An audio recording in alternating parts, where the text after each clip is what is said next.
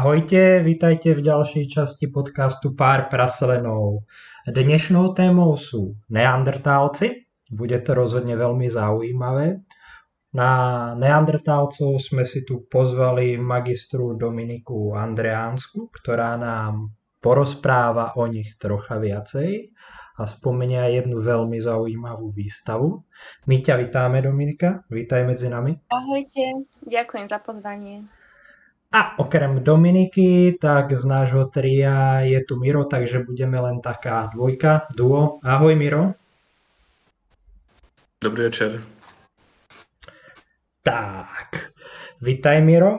A my sa rovno pustíme do prvej otázky, nech to zbytočne nenaťahujeme. Ja by som sa ťa Dominika spýtal, kto to boli neandertálci? O neandertálcoch sa v súčasnosti hovorí ako o našich bratrancoch. Sú to naozaj naši najbližší príbuzní v celom tom e, rodostrome e, človeka. Kedy si sa o nich zmýšľalo trošku inak, hovorili sme o vyhnutej vetve človeka, ale dnes teda vieme, že nám boli o mnoho bližší, ako si myslíme. Presne pred chvíľou sme sa rozprávali aj o tom, že tie najnovšie výskumy e, odhalili, že časť genetickej informácie teda máme totožnú, čiže naozaj, že v každom z nás je kúsok neandertálca. Máme, máme tie 2% spoločné, minimálne dve a ďalšie veci však. A môžem potom rovno, keď o tom hovoríš, čo konkrétne by to mohlo byť, ak vieš poukázať? Kľudne ma doplň, myslím, že kolega má také bližšie informácie a skúsenosti, ale hovorí sa o tom, že napríklad po neandertálcoch uh, máme uh, aj v súčasnej populácii doloženú uh, farbu vlasov. Mm-hmm. Hej, že boli teda um, ríšaví, usudzuje sa tak. Čiže aj toto mm-hmm. je jeden zo znakov, ktorý máme aj v súčasnej populácii. No ešte svetlá pokožka by tam práve mala byť a tak ďalej. Nejaké tie robustnejšie črty tváre ako veľké e, nadačnicové oblúky a podobne. A Dušan tiež niečo spomínal, sa mi zdá. No, mne sa zdá, že jeden z najnovších výskumov, a to má, môžu potom kolegovia treba aj na archeológii opraviť alebo vyvrátiť také tak, ale zdá sa mi, že práve cukrovka, že by mohla byť jedným z dedictiev práve po neandertálcoch. Ja by som sa možno trošku zastavil u toho názvu neandertálci. Odkiaľ to prišlo? Prečo zrovna neandertálci?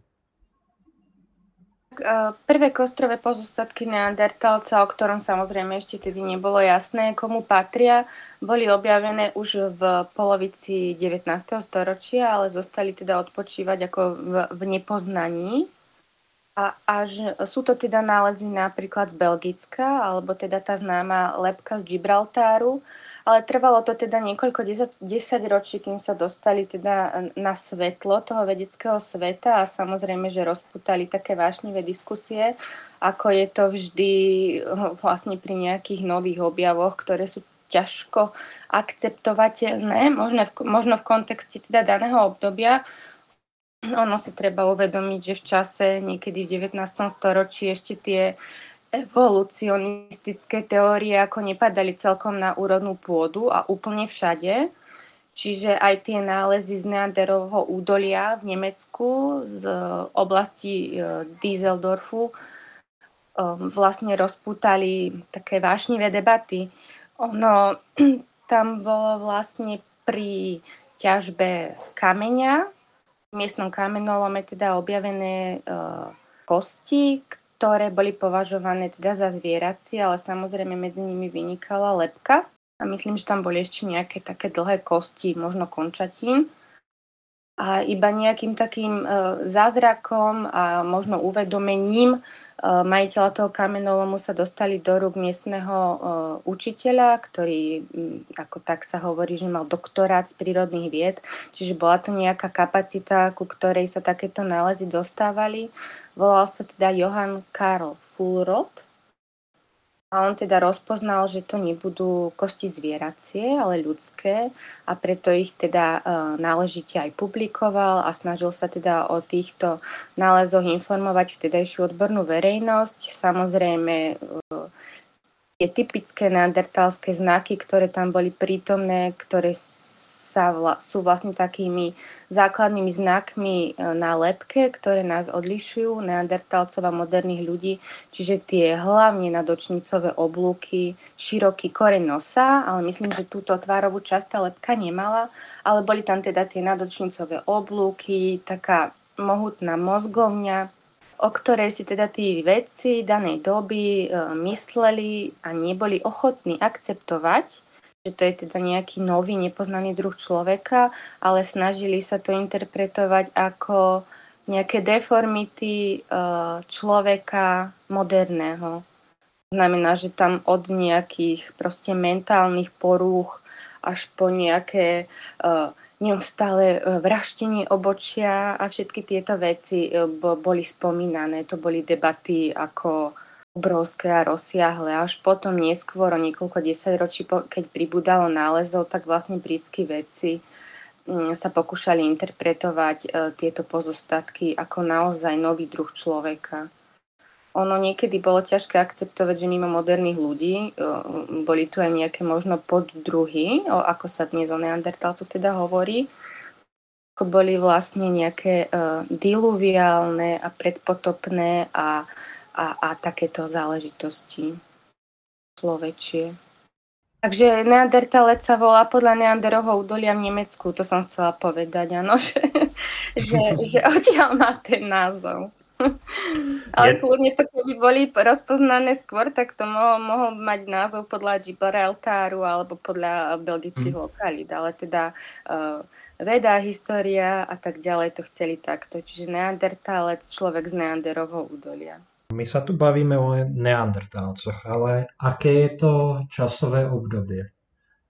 Tak neandertálci ako homo neanderthalensis žili na rozľahlom území od západnej Európy v podstate až po predný východ v období niekde sa uvádza 400 až 40 tisíc rokov pred Kristom, inde zase 300 až 30 tisíc rokov pred Kristom. Isté je tá spodná hranica, to je veľmi ťažké uh, nejak presne určiť. Takisto vlastne aj tá druhá, alebo poslední neandertálci vymierajú rôzne na rôznych územiach svojho výskytu, hej. Ale čo sa týka absolútnych dát, pohybujeme sa niekde v tomto rozmedzi. Čo sa týka uh, klímy, prostredia a dát vlastne geologických, tak sme v Pleistocéne. Treba povedať, že to sú vlastne staršie štvrtohory. A čo sa týka archeológie, tak neandertálci spadajú v podstate to, do obdobia stredného paleolitu.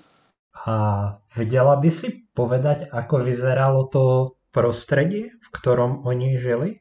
Bolo to niečo také, že keby že idem, ja neviem, po oblasti Prievidze, práve v tom Pleistocéne, tak tam spoznávame nejaké, nejaké významné body, ja neviem, idem, idem a vidím, a tu bola krčma papuča, tu chodil majster slovenských internetov a bar. No, to presne, to by sme rozpoznali skôr teraz. bar, alebo to bolo totálne iné? Vieš čo, ono možno sa treba najskôr pristaviť v tom pleistocéne, lebo to je obdobie uh, absolútnych zmien. Uh, odohrali sa v podstate v tomto časovom úseku ako deň Zeme uh, 4 doby ľadové, prislúchajúce doby medziľadové. Čo sa týka neandertálcov, tak tí mohli e, v období svojej existencie vlastne zažiť e, tri doby ľadové maximálne, a teda dve tie medziľadové. A je to rôzne. Ten kontinentálny ľadovec, ktorý spôsoboval doby ľadové, sa rozširoval a stiahoval, to znamená na severe Európy. Tam sme mali ten kontinentálny ľadovec, na juhu máme zase my niekde tam Alpy v našej oblasti stredného Podunajska. To znamená, že táto oblasť proste bola neustále pod vplyvom tých klimatických zmien. A v tom období vlastne žil človek, žil ten neandertálec, ktorý sa neustále musel na tie zmeny adaptovať keď sa pýta, že či by som napríklad tu u nás v Prievidzi vedela mm, rozpoznať aj v súčasnej dobe nejaké orientačné body, tak poviem, že ja áno, pretože to, že sa teda tomu venujem, ale myslím si, že bežný človek, napríklad u nás, asi veľmi nie, pretože tie, mm, pale, mm, tie paleolitické lokality u nás sú napríklad e, v zastávanom území, ale inde, e, napríklad aj na území Slovenska sú ešte dodnes nejakými dominantnými bodmi v tej krajine, lebo aj Neandertalec si vyberal vlastne miesto svojho pobytu nie náhodne, ale mal vytipované jednoducho lokality, na ktoré sa sústreďoval. Ja by som trochu u toho prostredia ešte zostal. Mm-hmm. Jedna z významných lokalít sú teda Bojnice, kde mm-hmm. sa objavili pozostatky neandertálca. A moja otázka by znela, s čím by sa mohol ten neandertálec stretnúť? Aké zvieratá mohol vidieť práve v tom čase, keď teda obývali tú bojnickú lokalitu? Jasne. Tak teda tí naši neandertálci, slovenskí, alebo teda aj keď sa pozrieme na tých bojnických, spadajú do obdobia uh, poslednej doby medziľadovej a poslednej doby ľadovej. To znamená, že boli tu prítomní a žili na tomto území nie len teda v tom chladnom období, ale aj v období, ktorému predchádzalo. A samozrejme e, vieme, že aj v rámci dôb ľadových dochádza k teplejším a studenším výkyvom a tak ďalej. Jednoducho e, ako ani, ani klíma nie je proste konštantná a neustále, ale dochádza teda k rôznym e, výkyvom. Tie dešifrujeme teda na základe e, geologických a archeologických profilov.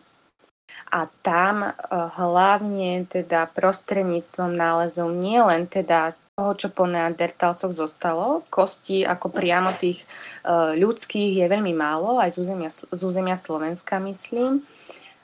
Ale potom sú to kosti fauny, ktorá v tej dobe žila, to je úplne perfektný indikátor.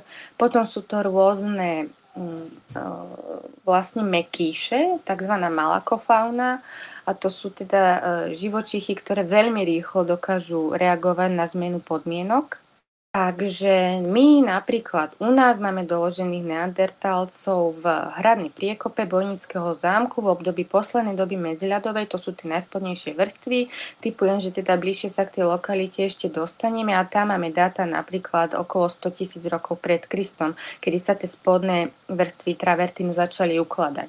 Ale ak sa pýtaš teda na to prírodné prostredie, tak typická taká doba ľadová, ktorú si predstavíme na území stredného Podunajska, povedzme, tým pádom aj Slovenska. Nad nami je kontinentálny ľadovec, ktorý sa neustále viac alebo menej rozpína a dosahuje niekde na území Severnej Moravy, povedzme. A teda horizontálne vlastne v tejto úrovni. Na juhu máme tie Alpy zaľadnené a vlastne v predpoli ľadovca aj z jednej aj z druhej strany máme takú máme tundru, a niekde možno v strede medzi tým máme takú parkovú vegetáciu, takú nejakú tajgu, kde už vieme, uh, kde už nemáme iba takú suchú step bez nejakých krovín, ale máme tam aj ojedinelé stromy. A tu je zase ten bod, kedy uh, tí neandertálci veľmi tak prešpekulovane si vyberali tie lokality, kde to bolo niečo výhodnejšie ako inde. Ale keď sa dostaneme hlavne teda k tým obyvateľom okrem neandertálcov, teda doby ľadovej, tak to si každý predstaví. Mamuta, samozrejme vec, mamuta srstnatého, to vždy deťom hovorím, prečo mal tú srst, chápu, aby mu nebola zima. Takže a jeho nejakých takých súputníkov v dobe ľadovej to boli nosorožec, srstnatý, jeleň obrovský, rosomák, hej, napríklad v múzeu máme úžasnú lepku rosomáka, ale čo sa týka teda uh, flóry, tak to boli jedle, borovice a rôzne zakrpatené dreviny. Ak sa ja ešte môžem k tomu spýtať, Jasne. keď sa bavíme o ich svete a prírodnom prostredí, napríklad tu si spomínal tú travertinovú kopu, Bojniciach, mm. podobné máme také gánovský odliatok, hej, a mozgovne tiež travertinového vlastne masívu. Čo ich mohlo tiahnuť práve k takémuto prostrediu týchto, povedzme, horúcich prameňov alebo niečo podobné? Presne, tu je taká úplne, že main idea tejto veci a síce, že neandertálci si vyberali tie travertíny kvôli tomu, že travertíny vznikajú usádzaním minerál, vlastne minerálov z teplých prameňov. To znamená, že e, či už bojnice, či gánovce, e, bol tam prítomný teplý prameň, ktorý Samozrejme, keby je všade zima, každý z nás by asi išiel tam, kde je trošičku teplejšie, aspoň o niečo. Čiže tá voda a teplá voda bolo to, čo ich sem lákalo a to je zase uzavretý kruh, že pokiaľ tu mám e, vodu, teplú vodu, nejakým spôsobom e, otepluje to najbližšie okolie, naozaj tam bola mikroklíma e, výhodnejšia o niekoľko možno stupňov ako inde, Keďže tu bolo teplo, bola tu tá voda, bolo tu viacej vegetácie, bola tu naozaj, mohla, mohla, mohlo to vyzerať ako taká mozaikovitá krajina, kde bolo tých stromov a vôbec tráv a bylín viac ako inde. Tým pádom tu boli zvieratá, tá megafauna, ktorá sa tu jednoducho mala čím živiť. A keď tu boli tie zvieratá, tak tu boli aj ľudia. Proste uzavretý kruh a pre všetky zložky úplne absolútne výhodný. Mm-hmm. A náhodou e, spojené aj s niečím iným okrem prežitia by to mohlo byť? Napríklad, keďže bojnice sú už do histórie hlbokej známe napríklad tým, že je tam liečivá voda alebo niečo podobné?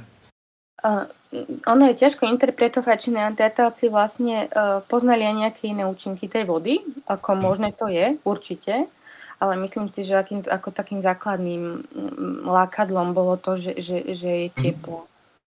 A možno, že to naozaj tá hradná kopa bojnická, ktorá je známa ako Bojnice 3, e, je špecifická aj z tohto pohľadu, pretože je to lokalita, kde e, ako tak sa na ňu pozrieme bližšie, hej, teda.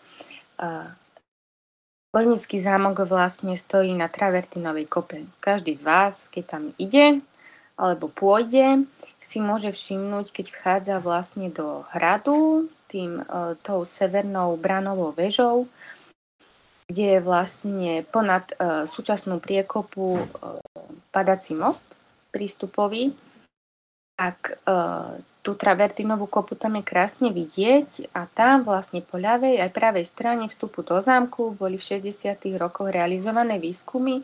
Ako to už býva, samozrejme prišlo sa na to náhodne. Ehm, bolo potrebné tam vybudovať vlastne jamu ehm, na septik, ehm, kde vlastne v tých travertinoch zrazu im začali vyskakovať nielen teda kamenné pracovné nástroje, ale aj rôzna malakofauna a takéto veci. Čiže bol tam privolaný, myslím si, že, myslím, že to bol Vojen Ložek, čo bol teda taký známy mm, kvartérny geológ slovenský. Neskôr tam bol privolaný aj Juraj Barta, archeológ a myslím po dve alebo tri sezóny sa tam realizoval archeologický výskum.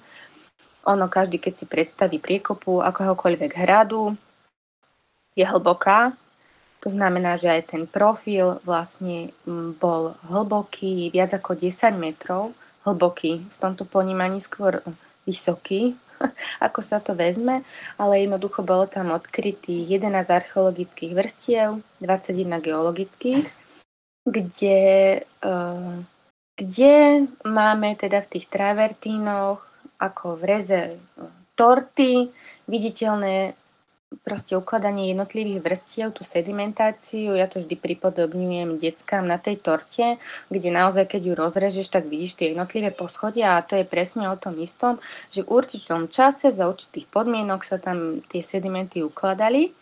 No ale pointa je v tom, že napríklad teda z tej hradnej priekopy máme nálezy, čo sa týka kamenej pracovnej industrie, zväčša odpad to znamená, že hotových pracovných nástrojov, kvôli ktorému vlastne neandertalec ten uh, kameň štiepal, aby získal ten pracovný nástroj, ktorý používal teda pri bežných činnostiach všetkého druhu, ktoré potreboval realizovať, tak my tu máme hlavne ten odpad. To znamená, že hotové nástroje boli odnesené a používané niekde inde.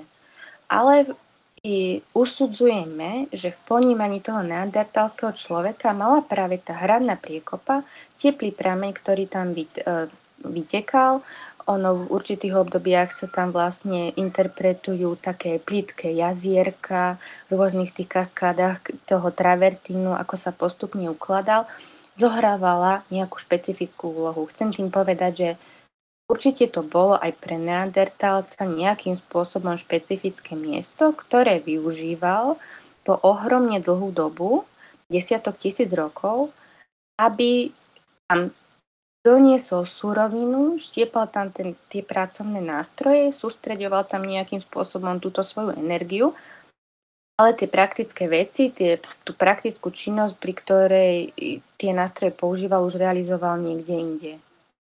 Čiže áno, asi bolo to miesto špecifické a určitým spôsobom tam veľkú rolu zohrala práve tá voda. My sme si povedali, teda, mm. čo sa tu pohybovalo. Asi najikonickejším zvieraťom tej doby ľadovej je pravdepodobne mamut pre tých mm. ľudí. A lovili neandertálci mamutov? Máme dôkazy? Neandertálci istotne lovili mamutov, ale nebol, nebola to bežná súčasť jedálnička. Hej, že o mnoho jednoduchšie sa iste loví líška, zajac, poťažmo kôň, e, možno jeleň ako mamut. Hej, a napríklad teda, keď prídu aj tie teda škol, školské e, kolektívy a hlavne tí šiestáci, oni to majú v osnovách, majú to tak letom svetom, čiže aspoň aby čo si viac z toho mali, z tej vlastne doby ľadovej, neandertálcov a celého toho učiva, že nejaký taký základ, tak samozrejme, že im hovorím, že lovili mamutov, e, že to bola skupinová záležitosť, že určite e, museli spolupracovať, museli museli mať nejaký plán, hej, aj tam už je nejaký zárodok toho abstraktného myslenia a samozrejme, že im hovorím, že ho lovili oštepmi, drevenými, tak ako aj každé iné zviera, ktoré uh, boli zahrotené, hej, neandertálci neosádzali kamenné hroty do oštepov, mali zahrotené teda uh, drevené oštepy, ale bez kamenných hrotov. Že chceš sa dostať k akej informácii teraz? Že či kopali tú jamu? či... Neuveríš, ale práve na tento mýtu som sa ťa chcel spýtať a hneď potom mám pripravenú ďalšiu otázku. Takže veľa ľudí čítalo knižky od Eduarda Štorcha, myslím, že, alebo Štrocha, teraz si nesom istý, ospravedlňujem sa, a lovci mamutov a podobné veci a myslím, že aj na jednom obraze Zdeňka Buriana je práve tá skvelá taktika kopania jamy. Takže moja otázka je, kopali jamy? Uh, jamy nekopali. A chcem povedať, že napríklad Zdeník Burian je dodnes v učebniciach diepisu a ono je to super, ale ako niekedy mám pocit, že trošku možno citlivejšie sa vyberajú tie konkrétne výjavy, čo som mala možnosť vidieť teda učebnice e, súčasné. E, a taká veľmi milá skutočnosť je, že už napríklad tie súčasné decka nechodia s tým, že sa kopala jama na lov mamuta, že pekne mi ako vedeli vysvetliť, že oddelili ho od stáda, skúšali možno do mhm. nejakého nevýhodného prostredia, možno nie, kde, kde ako si nebol aj ten jedinec konkrétny istý. Takže ako už je to taký prežitok aj súčasnej uh, školskej mládeži, čo je fajn. Ak nevadí, ja by som to troška rozšíril, ako v podstate, čo ja konkrétne viem, tak neandertálci mali práve taký až moc kontaktný spôsob lovu. Ono, čo ja som si čítala za celkovo moje éru tohto záujmu o toto, v podstate bolo, že od, čo, čo je pre mňa veľmi zaujímavá vec, ako keby neandertálci od obdobia, kedy ich doslova odstavili od kojenia, tak už boli nejakým spôsobom e, zapracované do rôznych činností. A keď už dosta, dostatočne dospeli, tak v podstate práve boli vytvárané veľké skupiny, ktoré lovili práve veľké zvieratá. Kde v podstate ale e, to nebolo ako keby, alebo to nie dostatočne podložené, že by to bolo nejako e, pohlavne diverzifikované. Hej, že v podstate aj ženy lovili, aj muži. A zároveň tiež som videl v podstate štúdiu, kde sa e, ako keby snažili rekonštruovať, akým spôsobom mohli oštepy, ktoré v podstate oni teda mali tie drevené, e, vrhať. Tam v podstate oni vytvárali nejakú obrovskú rotáciu alebo niečo podobné zápestím, keď to hádzali a to naozaj vytvorilo obrovskú silu. Ale rád by som sa ťa spýtal, Dominika, ak vieš, a máme nejaké štatistické údaje, že čo bol taký, taký najtypickejší druh potravy tej mesitej, ktoré zviera najčastejšie lovili? Uh, nemám to celkom uh, overené úplne presne, ale zase si treba predstaviť, že to závisí od prostredia, v ktorom žili. Že možno tá skladba bola trošku iná niekde na Blízkom východe mm-hmm. ako nie, niekde proste napríklad u nás, ale m, veľkou, veľkú časť potravy uh, lovenej boli práve kone. Áno, áno, kone. A to vlastne všade, to je veľmi zaujímavé. Že... Jasne. A čo sa týka napríklad ešte toho lovu, ono, áno, tie činnosti u neandertálcov nemáme nejak rodovo podmienené, ale už dnes sa robia teda také expertízy napríklad z dochovaných kostí, teda vieme, že mm-hmm. hlavne ženy majú tak zničené zuby predné, koľkokrát až teda nadreň, že je jasné, že ich používali pri e, činnostiach mm-hmm. bežných. To znamená, neandertálci napríklad pri opracovaní koži veľmi používali aj zuby. Vlastne mm-hmm. si tak fixovali tú danú vec, ktorú robili. Či už teda tie kože alebo kožušiny, keď teda oddeľovali meso od koži. Mm-hmm. Že to bol vlastne ako ďalší úchop ich zubov, hej, že často ich majú veľmi poškodené. Ale čo sa týka toho lobu, tak napríklad z kosti a z dochovaných teda kostier vieme, že e, to tak ako okľukov sa trošku k tomu dostanem, že e, z drvivej väčšiny boli neandertálci praváci.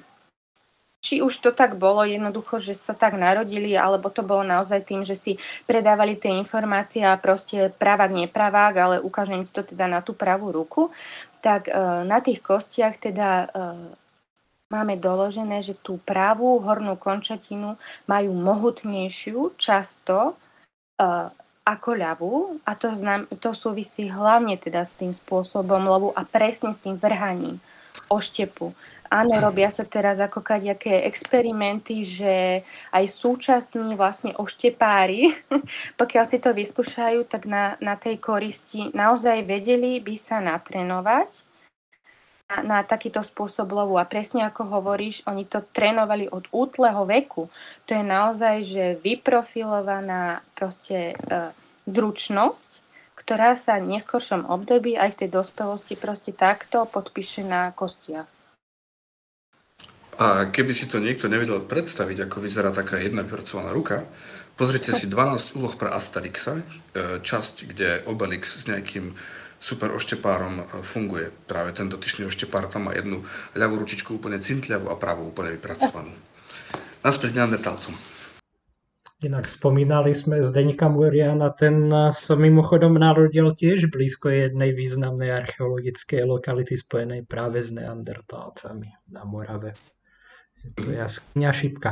Ale teraz k tej ďalšej otázke, čo som chcela, tu sa pekne nadviazať aj na Mira, ktorý teda spomenul, že mali taký ten kontaktný spôsob lovu. To znamená, že keď ideme na jaskinného mamuta, teda mamuta, jaskinného medvedia, tak pekne pred neho skočiť kolenom do rozkroku a zomrieť ako chlap.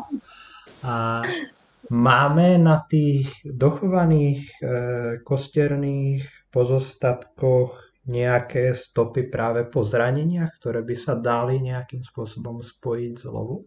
Vieš o niečom?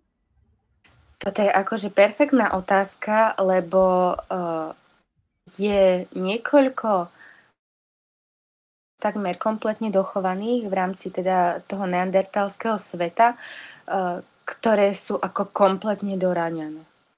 Hej, že napríklad kostra muža z jaskynie Lemustier vo Francúzsku, tak uh, to je starší muž, ktorý má jednoducho toľko zranení, uh, že by sme si mysleli, že v danej dobe by boli nezlučiteľné so životom, že to, to sú akože zle zrastené a tak ďalej, ale že stále proste bol schopný života a do, dožil sa teda takého vysokého veku.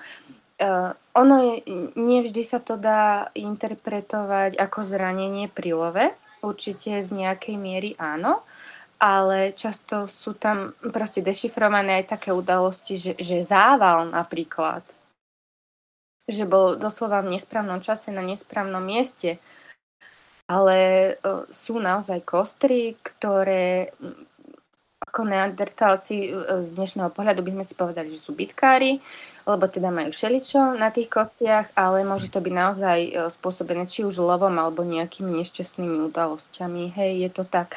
A Paradox je, že aj takíto jedinci uh, sa dožili teda vysokého veku, čo je vôbec akože taký fenomén u neandertálcov, že mhm. bežne tam máme ako 50 a viac ročných, dokonca aj 70, uh, čo zase značí úplne ako tak z iného súdka o tom ich živote, že, že neboli vyčleňovaní. Že aj keď uh, sa niekomu niečo stalo, doslova, takéto zranenie, bolo o ňo postarané nie, nebol, ne, nebol nejak vyčlenený na okraj tej komunity a teraz ty sa postaraj sám o seba, ale naozaj sú tam, to sú vyslovene dôkazy o tom, že každý jeden bol členom komunity. Starali sa navzájom o seba. No to je vlastne doklad nejakej soci- sociálnej štruktúry vlastne. Presne. Mm-hmm.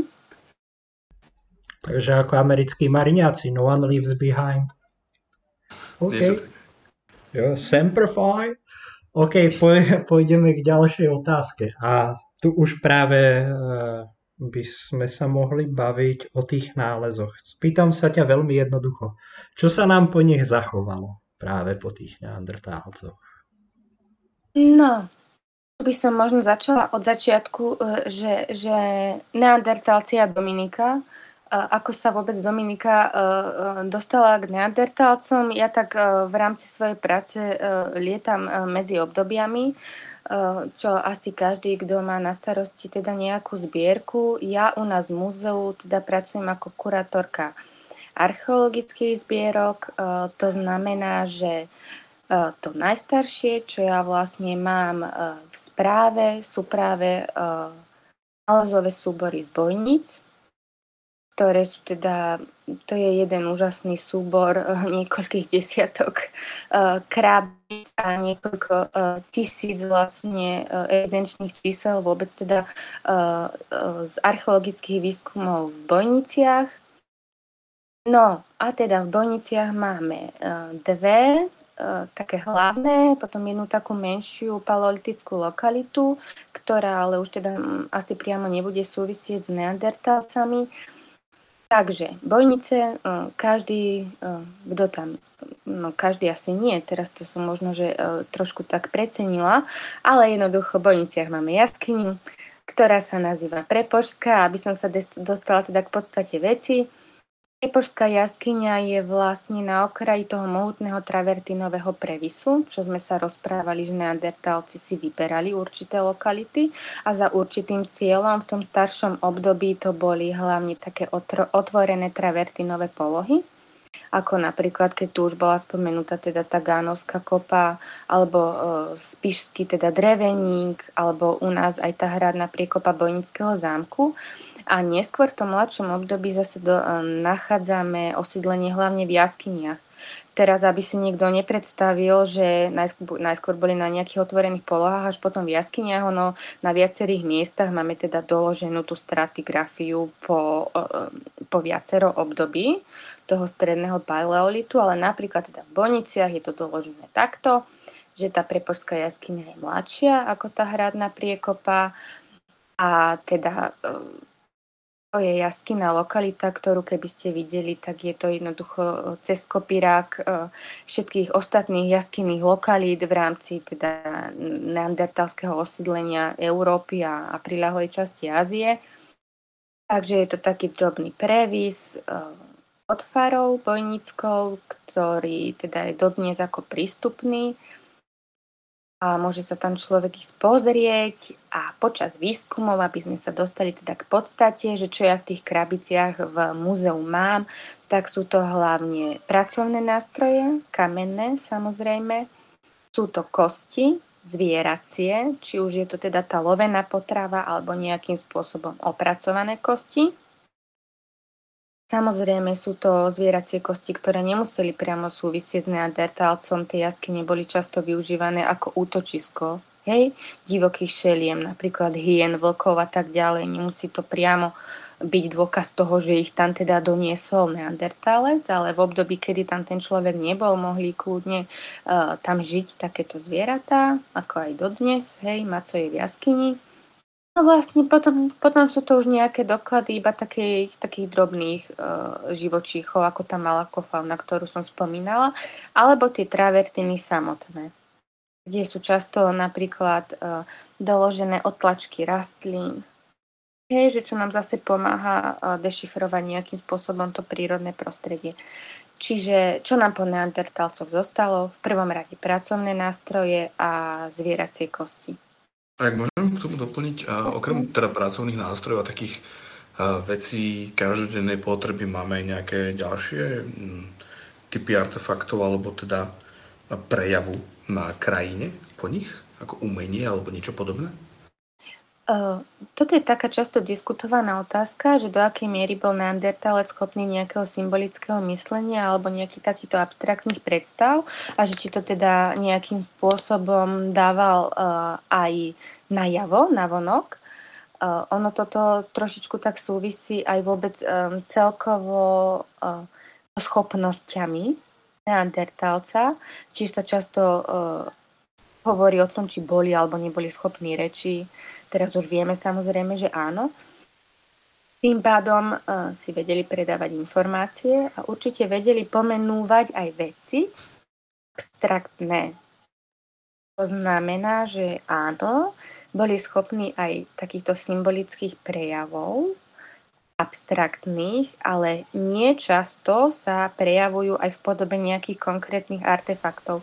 My máme v rámci teda neandertalského sveta uh, niekoľko takých rytín, zväčša na mamutích kostiach, ktoré sa interpretujú, interpretujú ako zárodok nejakého abstraktného myslenia a takého umeleckého prejavu. Napríklad, okrem teda takýchto nejakých rytín, asi si myslel to však, mm-hmm Tak potom sú to aj také rôzne iné spôsoby, ktoré, by, ktoré si my celkom ako nevieme prakticky vysvetliť. Tak na francúzských lokalitách napríklad máme také doklady, ktoré my si nevieme teda celkom spojiť s nejakou praktickou činnosťou. Je to najmä v jaskyniach, napríklad uh, francúzska jaskyňa, myslím Brunikel, tak tam máme teda uh, v tej hlavnej sieni danej jaskyne takú štruktúru s kvapľou, mm-hmm. kruhovú, kde vlastne v tej centrálnej časti bolo ohnisko, teda obkolesené týmito kvapľami, ktoré boli teda nalámané priamo tam. Čo je opäť nejaký prejav, ktorý ako čo, čo si čo si povieme, čo tam, čo tam robili, niečo také úplne bežné, niekde v prítmi tej jaskyne, iba za svetla toho ohňa, to asi nie, že je to už nejak nad rámec toho nášho chápania. Takže áno, Neandertalcom sa v súčasnosti pripisujú takéto symbolické prejavy, ktoré nejakým spôsobom hraničia s tým umeleckým prejavom. Či, je to už nejak, či už sú to takéto štruktúry, alebo priamo na tých artefaktoch dochované teda e, rytiny. Uh-huh. A viem, že vlastne v Slovensku máme dokonca aj najstarší e, nález e, flauty z nejakej mamutej kosti, ak sa mi zdá, alebo niečo podobné. Áno, tam áno. už v podstate, tam asi nepôjde ani tak e, o nejaké hranie počas toho, Jasné. ako to niekto uh-huh. nutí, ale možno nejaký rituál alebo niečo podobné. K, k tomu asi nemáme žiadne nejaké predstavy nejakého možno teda náboženského rituálneho života alebo niečoho podobného. No tak ono, toto je veľmi ťažko, ale presne, že keď spomínaš túto kostičku, tak to je kostička, áno, dutá, samozrejme, teraz neviem, či sú tam jedna alebo dve dierky, ale iste sa už robili také experimenty, kedy to niekto skúšal, aký, aký zvuk to môže vyľudiť a potom sú to napríklad aj také ďalšie veci, že oni na niektorých miestach máme doložené aj používanie farbiu. Hej, že, mm-hmm. že to už sú také veci, ktoré potom by sme možno pripísali už možno tomu homo sapiens, mm-hmm. ale nie je to tak. Hej, ten človek, uh, oni neboli zase až takí odlišní. Hej, že, že, že prečo, prečo by neboli schopní, keď boli schopní všetkého ostatného, aj nejakého takéhoto myslenia. Mm-hmm. Ako... No práve ja napríklad ešte som niekde čítal, že v podstate na nejakých kostiach ako keby boli stopy nejaké horizontálne zárezy alebo niečo podobné, to boli mhm. nejaké, nejaké vtáčie kosti a nejaký odborník alebo lovec alebo niečo podobné na to práve upozornil, že v podstate podobným spôsobom sa odstraňujú dlhé perá z krídel vtákov. A to už mhm. trošku možno, že navozuje nejaký totemizmus alebo niečo podobné, že niekto sa tým možno zdobil, keď ulovil nejakého obrovského papúcha alebo niečo podobné a tak ďalej, že či také niečo náhodou nie je. Myslíš u nás? U nás, alebo aj všeobecne, aj napríklad to Francúzsko, ako je spomínané, alebo niekde. Jasne, akože v rámci takto Európy určite áno, máme napríklad aj takú antropomorfnú rytinu na kosti z jednej nemeckej lokality, potom sú to rôzne zárezy, ktoré, e, o ktorých môžeme uvažovať, že to je nejaký spôsob záznamu, ale žiaľ napríklad z tých bojníc nie, aj keď teda tam boli tie výskumy dosť akože také, e, myslím si, že precízne na tú dobu, v ktorej sa realizovali. Maximálne, čo my máme, tak to sú naozaj naozaj že opracované kosti zvieracie, ktoré boli druhotne použité pri nejakej inej činnosti, to znamená zahrotené. Hej, tam je jelení mm. paroch, ktorého teda ten hrot je ešte zámerne teda e, zabrúsený, teda zahrotený viac ako teda bežne. Potom je tam do špicu teda zahrotené tie zvieracie kosti, ale, ale takéto nejaké veci, tak to, to žiaľ nie. A to neznamená, že tak nemysleli, alebo že nemali takú schopnosť. Jednoducho je to možno len o tom, že to nebolo zachytené. Keď si alebo začiatku jasné, hej, že v jaskyni boli vyhlbené dve sondy, hej, ale to, je, to sú 10 tisíce rokov prítomnosti toho neandertalca, čiže určite nepoňali, nepoňali všetko. A druhá vec je, že tá traver, ten vôbec tá travertinová ako celá kaskáda, tak to je dnešné historické jadro bojníc. Hej, tam ako kdekoľvek mm-hmm. môže niečo byť. A takisto aj tá travert, Martinová kopa, ja si to ako teraz tak ukazujem rukami a predstavujem, ale prosím vás, choďte všetci do bojníc a všimnite si to, že, že jednoducho od tej preporskej jaskyne sa dvíha ten travertínový príkrov, potom je tam teda také rozsiahle plato, na ktorom je dnešné námestie a opäť zase na konci e, sa dvíha teda tá travertinová kopa, na ktorej je bojnický zámok. A aj z tej travertinovej kopy bola skúmaná len tá časť, ktorá ako neohrozovala priamo statiku toho zámku. To znamená, že jej ako tá najvrchnejšia časť, kde by mohli byť ešte možno mladšie, tie neandertalské nálezy, tak ani tá skúmaná nebola. Hej, ako ono môže sa stať, že tam nie je nič. Ale ako predpoklad je, že, že ešte tam môže byť e, mnoho teda nálezov takýchto. A k tomu sa pripája zase tá lokalita Bojnice 2, čo je trošičku tak ako mimo, už teda toho travertinového príkrovu, Mm, tak na okraji, to bolo zase nájdené iba pri stavbe nejakého rodinného domu, e, kde tie nálezy e, sú také ťažko datovateľné, budú asi trošičku mladšie, ale opäť je to len doklad toho, že kdekoľvek vlastne na takýchto lokalitách môže sa ten nález vyskytnúť. Hej, že, že všetko to ešte mm. môže tú mapu doplniť. Takže no bodaj by sme našli nejakú, ako mhm. mamu s nejakou rytinou, však super. Ty si práve pripravovala aj jednu výstavu, ktorá sa venuje neandertálcom. Mohla by si nám ju predstaviť? Áno, ja som teda v novembri otvárala výstavu, ktorá sa volá Kto tu bol prvý s podtitulom teda Najstaršie osídlenie Horného Ponitria. Uh, je to vlastne po dlhých rokoch taký môj e, prvý výstavný počín a ja som si nejakého teda dôvodu povedala, že keď už teda do toho idem, tak e, pekne od začiatku, lebo teda ten neandertálec je prvý obyvateľ nielen Hornej Nitry, ale aj vôbec aj celého Slovenska. No a takým spôsobom teda viedla nejak moja e, cesta z e, pôvodne doby bronzovej až do stredného paleolitu. Ja som v rámci teda tejto výstavy prezentovala nálezy z lokalit Bojnice 1, teda z tej prepožskej jaskyne a Bojnic 3 z hradnej priekopy. Mm, a to hlavne kvôli tomu, že sú to nálezové súbory, ktoré boli veľmi dobre spracované. Naozaj by som si netrúfla teraz e, vybrať z krabíc e, pracovnú industriu kamennú a ako z fleku to všetko po, po, pozaraďovať a vystaviť a, a ako bohorovne. Teda tvrdiť, že je to takto, to e, našťastie urobili e, iní. Konkrétne teda tie bojnické súbory mali na spracovaní e, docentka Kaminská, a doktor Neruda, a plus teda aj tie paleontologické veci boli na spracovaní na Prírodovedeckej fakulte v Bratislave, kde to mal teda Martin Sabol a jeho doktorant Tomáš Čeklovský. Čiže ako sú stade úžasné informácie, krásne sa to dá prezentovať. No a teda hlavne kvôli tomu tá výstava vznikla.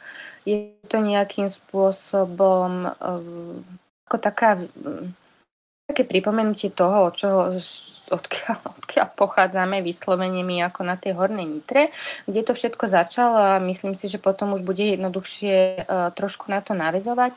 No ale treba povedať, že takým uh, impulzom k tomu bolo aj to, že uh, síce tie výskumy realizoval archeologický ústav a pôvodne boli teda tie nálezy uložené tam, tak e, približne od roku 2002 teda boli redeponované z Archeologického ústavu ku nám do Hornitrianského múzea v Prievidzi, kde ich teda e, síce boli na spracovaní takomto odbornom, ale ja som sa teraz dostala proste k tej úplne praktickej e, rovine a síce, že ja mám na starosti dostať tieto nálezy do nejakého vhodného stavu, čo sa týka dlhodobého deponovania. To znamená, že áno, treba priznať, že boli v hrozných plesnivých škatuliach a momentálne som teda vo fáze, kedy e, ich prebalujem, dávam im evidenčné čísla a tak ďalej. Proste takáto muzejná, e, muzejná robota.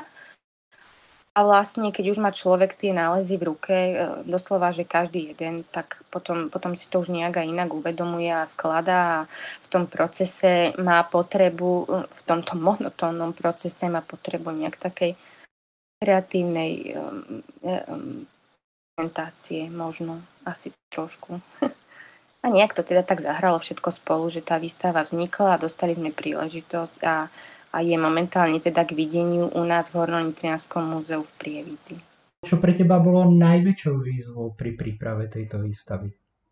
Možno to nebude mať nejaký vedecký podklad, ale najväčšou výzvou je uh, sklbiť tému a priestor a v druhom rade uh, podať informácie, uh, ktorých sa ty tak nejak ako hrabeš a máš tam teda tú svoju ako živnú pôdu a baví ťa to a všetky tieto okolnosti, e, ne, nesklznúť do toho e, vedomia, že, že to musí baviť aj všetkých ostatných. To znamená, že podať to tak ako zrozumiteľne, e, možno sa zmieriť s tým, že človek si nechce zapamätať všetko, ale aspoň niečo. To znamená, že vedieť utriediť informácie. To je akože vo všetkom podľa mňa a to bož, keď prezentuješ niečo ľuďom. To znamená, že e, keď tam príde to decko, e, ten šiestak, nejak to má myslím 10-11 rokov, tak aby nebol z toho celkom otrávený a aby si povedal, že, že teda viem, že tu tí neandertálci boli, a čo robili a, a kto tu bol ešte zároveň s nimi. To je akože pre mňa úplne, že gro momentálne, takže nejaké takéto praktické informácie podať, podať ľuďom. A to, ako ja sa v tom hrabem nejak tak akože odborne a ako každý z nás, myslím, v tom svojom, tak to už tam sa robia výstupy niekde inde, hej, nie niekde v, vo výstavnej miestnosti. No to asi nebola taká čakaná odpoveď, to sú také nejaké no, praktická úroveň takej muzejnej práce, si myslím. Prečo? Otázku, doma, otázku si zodpovedala, takže... Ja mám ako doma tieto dva testery moje, 7 a 5 ročné, takže uh, viem, že keď tam sa to ujme, nejak tá živná pôda, tak potom je to fajn. To znamená, že keď mne dieťa príde a nakreslí mi neandertálca uh, ako darček, tak je to super tak to malo nejaký význam. A dokedy môžu ľudia túto výstavu naštíviť? Výstava je momentálne v štádiu, že u nás je teda takmer dva mesiace a momentálne si bude hľadať nový domov po novom roku a pevne verím, že to bude teda práve v tých bojniciach. To znamená, že by to mal človek tak akože uh, uh, jedným, jednou cestou aj tie lokality prakticky, E, aj teda tie nálezy, ktoré, ktoré z tých lokalít pochádzajú, možnosť si ich pozrieť. Čiže až sa to podarí a bude to teda na nejakej takej pevnej pôde stať, táto uh, vízia, tak vám určite dám vedieť, aby, sa, aby ste sa neprehnali do prievidze.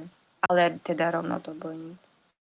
By som len dodal, že ako majiteľ jemne krojených, výraznejších nadočnicových oblúkov a nábehu na cukrovku, vám všetkým, odpo- vám všetkým odporúčam uh, návštíviť túto výstavu, keď bude v Bojniciach. Bojnice sú skutočne krásne a um, uctite si tým mojich predkov, takže smelo do toho.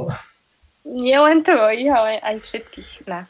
No. E, mimo africké populácie. OK, ja by som to týmto uzavrel. Miro, chceš sa ešte niečo spýtať? Nie, nie, ďakujem.